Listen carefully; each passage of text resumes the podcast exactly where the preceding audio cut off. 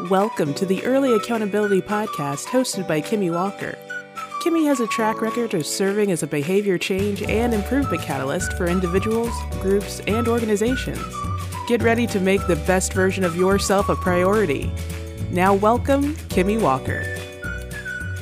Welcome back to the next episode of the Early Accountability Podcast. Kimmy Walker here, your host. I wanted to get into some different guests for the next couple of weeks. I know that right now, this year, especially this whole year 2020 has been quite an adventure to say the least and one of the big things i'm seeing is that people are having to do things differently we're having to find new normals for ourselves and we're still having to find ways to navigate through covid and everything else that we already had going for ourselves amidst this new normal and amidst how we're going through the pandemic a big area where I've seen a lot of differences, and I think everybody has, has been in education or academics or what we're doing for ourselves intellectually, whether it's pre K through 12 or higher education. So, our guest today is Angel Marchese, and she is going to talk to us. She is a recent law school grad and was just recently admitted into the bar. She passed the bar exam, and I'm so excited about that because she did it on the first try. So, Angel, first off, thank you for being on the show and congratulations. Um, we're so happy. To have you. Thank you so much. You have a very intricate background. So you've been in the military, you went to law school, you have a family. So why don't you just tell the audience a little bit about yourself and just your journey? Okay, so as she said, I am Angel Marchese. I am a recent graduate of OCU School of Law, which is the Oklahoma City University School of Law. Uh, 2020 grad, so it was very different for us with the pandemic. We obviously completed the first two and a half years traditionally, and as we were finishing our last stretch, this pandemic hit. So when we left for spring break, we were not authorized to come back. So we had to figure out how to finish law school online which we joke about that. That should never happen. If your attorney got his or her degree online, you should reconsider. But we had to figure this out. So our school was great with coming with a plan, coming up with a plan within the week that we were out for spring break to keep us as normal and as on task as possible without going back to school. So we were doing everything via Zoom, which for me was a hurdle in itself because right. I am not one to be disciplined enough to go to school online and to pay attention. So yeah, that was an obstacle in itself. Yes. But um, it was just something that we had to forge through. And this is law school, so this is not an easy subject to uh, grasp without a professor standing right in front of you for some people, and I was one of those people. So that was definitely a hurdle that I had to get over. But um, we made it through. and as um, with everything that was being thrown at us, it was a real check on your discipline and your mental health and your ability to just overcome whatever obstacles are thrown at you. And right. I'm very proud to say that we all made it through. Yes. It was not easy, and the end result was basically that we didn't get to commemorate our achievement the way that most people do Correct. but it doesn't negate the fact that we did this exactly. that we overcame these obstacles and we were able to graduate law school on time and on task. Yes. And even on top of that, you took the bar and passed as scheduled during the pandemic. So Oklahoma was one of those stubborn states that did not want to reschedule the bar. They didn't want to delay it. They didn't want to come up with other solutions um, like taking it online or maybe staggering the students that took it or even letting each prospective law school give their own bar exam. Mm. They said mm. no to all of that. And the the plan was to take it on the 28th 28th and 29th, I think it was, of July as scheduled. And all three law schools here in Oklahoma were going to come together and take the bar exam just the way that they've always done, but they did keep in mind the CDC's requirements that we needed to wear masks and we needed to be six feet apart. That was essentially the only change. Wow. It was very disheartening because we felt like we had no support from local attorneys saying, okay, this is not okay. Right. Most of the attorneys were saying, you know what, we took the bar exam, so nobody cares that it's a pandemic. You need to take it too. But I think that kind of fueled us to be better, to do better, to actually become the law school class that scored the highest. Wow if I'm not mistaken, we accomplished that. Okay. We had an 80% passage rate uh, this time during a pandemic, which Oklahoma usually is in the about the 75 percentile. So we were very excited about that. We were a little discouraged to begin with, but we used that to kind of motivate us right. to do better. So Absolutely. yes, we made it. First time goes, 80% of us. Oh, great. you were one of them. I was. Kudos to you because that is just amazing to do all of that from everything that's happened, especially since March, and then to still do that and to just go and excel at that. That's awesome. Even like you said, as instruction just became completely different, especially towards the end. You know, when people, I was talking about that on last week's episode, when people kind of get like, oh, I'm just going to study, the bar is not something you can just like cram for like the day before, or, you know. And so as you're closer to the test, you know, people want to study a little bit more. But like you said, what you're used to, that face to face instruction was kind of gone for you towards the tail end and it was really leaning a lot on yourself absolutely one thing i know we talked about you said well you know i'm not really technically uh, you didn't feel like you were a quote unquote traditional law student. And I think this is an important fact to put and just put some emphasis on. Um, you had a lot of different responsibilities that still took place in your life, even as you went through law school. Tell the audience a little bit about why you chose to go to law school and what was your journey to that and why do you say you know when you say i'm not traditional kind of explain why you say that why you chose law how do we get here to where we are today Okay, so the main reason that I always labeled myself as a non traditional law school student is because I am way older than most of my classmates. I had a whole career prior to going to law school. I joined the military, the Army, uh, to be exact, on active duty at 17 years old. So I became a paralegal in the JAG Corps at 17 years old. And I did a couple of tours even after my tours on active duty were over. I came back because I loved it so much, and I became a, a Department of the Army civilian with the Army to kind of keep doing what I was doing and have the best of both worlds and still serve my country and serve soldiers.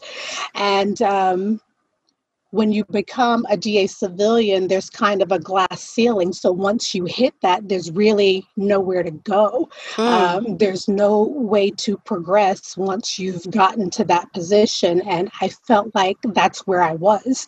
And although I was complacent in being at the top of the game, I knew my job, I knew what my days were going to consist of.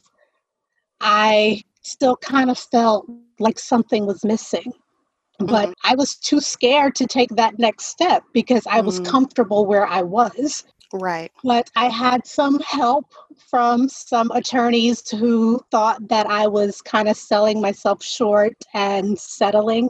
And they kind of gave me that push that I needed to step outside of my comfort zone and go to that next level, which as a mother, as a wife, as um, a co provider, that's hard to do because you literally have to let go of everything and take a leap of faith, not knowing whether you're going to be successful or not.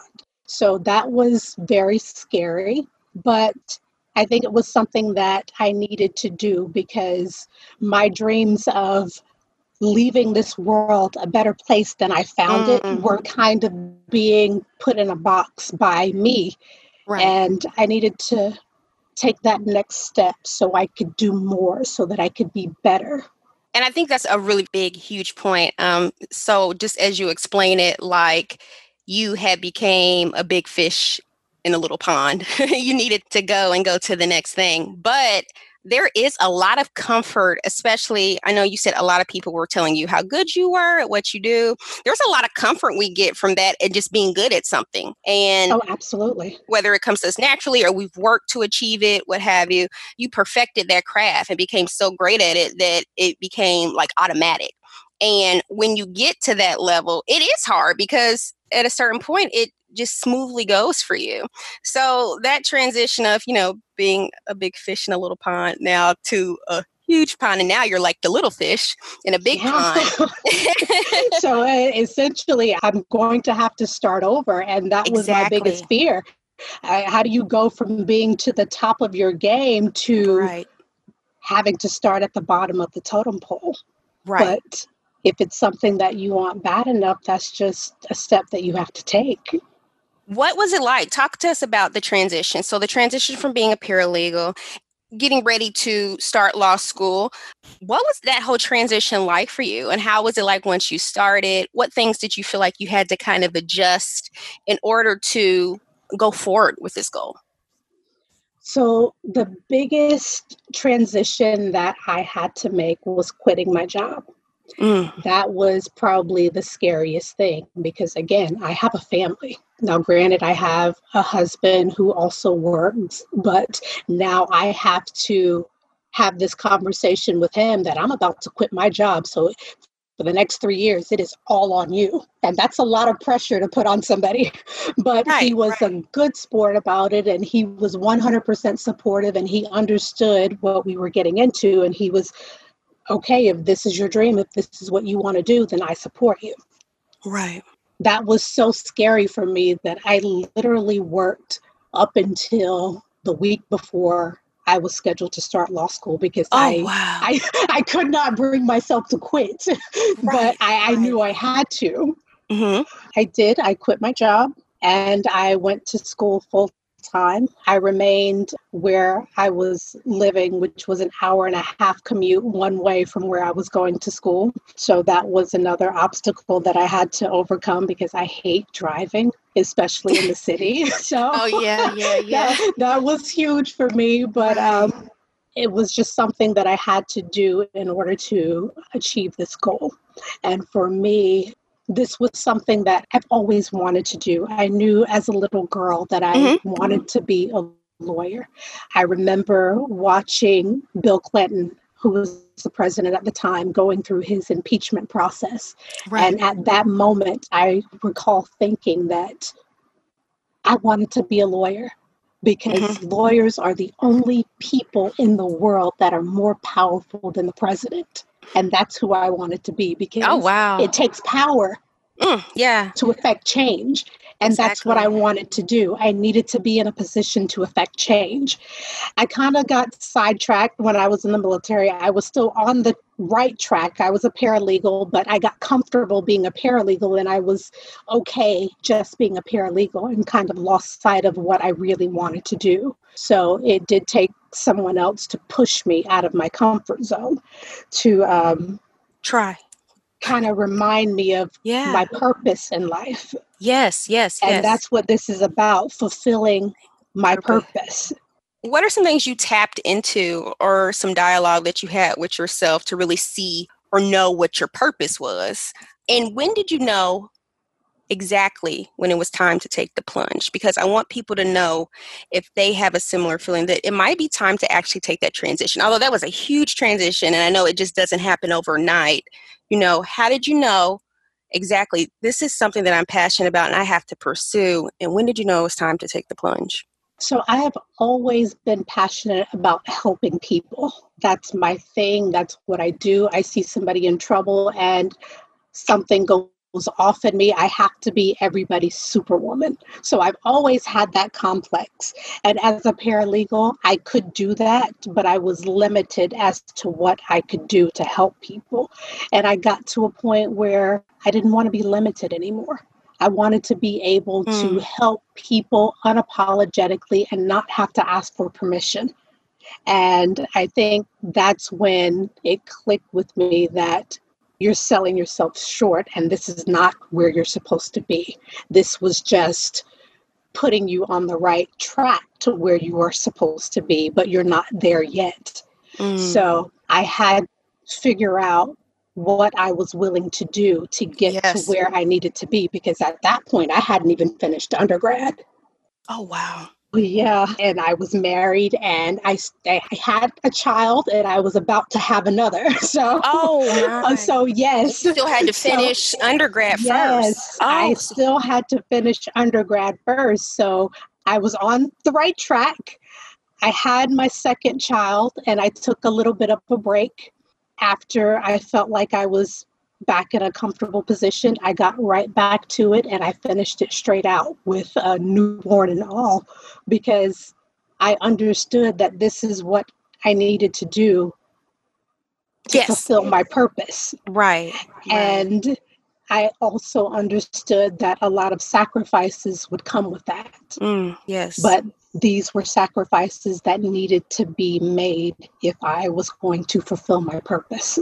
Right. And so you knew all the steps. I'm assuming, like from talking to other lawyers and doing your research of what you needed to do to get yourself even there to be able to get into law school first. I know because a mission, just getting into law school, is, is a feat within itself. You know, that's quite it an accomplishment. and you already had children when you went to apply. Yes, yes. So it was already a lot of other, so you were working full time, mother, newborn, you know, finishing up undergrad, you know, a family, and trying to finish the requirements to even apply for law school. And then you did, you got in. That's amazing. I did. Thank God. yes. And so I always to talk on my show about the importance of your circle or your winner circle or who's around you too, and that you are having like different types of people. Those ones that are always too like kind of encouraging you and being like, well, you know, have you thought about this? Have you thought about more? And so it's also too i think a big thing is about being grateful for where we're at but seeing what is the next step or the next goal that we're working on because success is never really a destination. I think it's all a journey and absolutely. just continue to work and to perfect your craft. So absolutely. that is awesome. And speaking on that we did touch on your family support and your circle of friends. Yes, but hold on. Is... Guess what? Because you know what? I think we're going to pause for the cause because that's a whole other topic in itself. Okay. And that's something I definitely want to talk about. So, what we're going to do is Angel is amazing. She has so much to tell us. And I want you to tune back in next week because we are about to dive into this because I think this is this whole on show. Like I said, Angel at this point has been in the military, been in the army, active duty, went to college, went back to college to finish undergrad. She's married, she's had children, she's had two children, and she's gotten into law school. And so, what a lot of people will see, and you were a full time employee, is a lot of other people, a lot of things around you that need you, a lot of other responsibilities around you. And so, on next week's episode, we're going to talk about how to still reach and achieve your goals, even when we already have a lot of commitments, a lot of other responsibilities in our lives, and how to not have guilt about going after our goals. So, as always, thank you for tuning into the Early Accountability Podcast. Tune back in because I know you're not going to miss what's coming up next week. Until next time. It was a pleasure to have you join us on this episode of the Early Accountability Podcast with Kimmy Walker. Be sure to visit earlyaccountability.com to sign up for the Early Accountability newsletter. We look forward to activating your greatness and helping you reach your goals.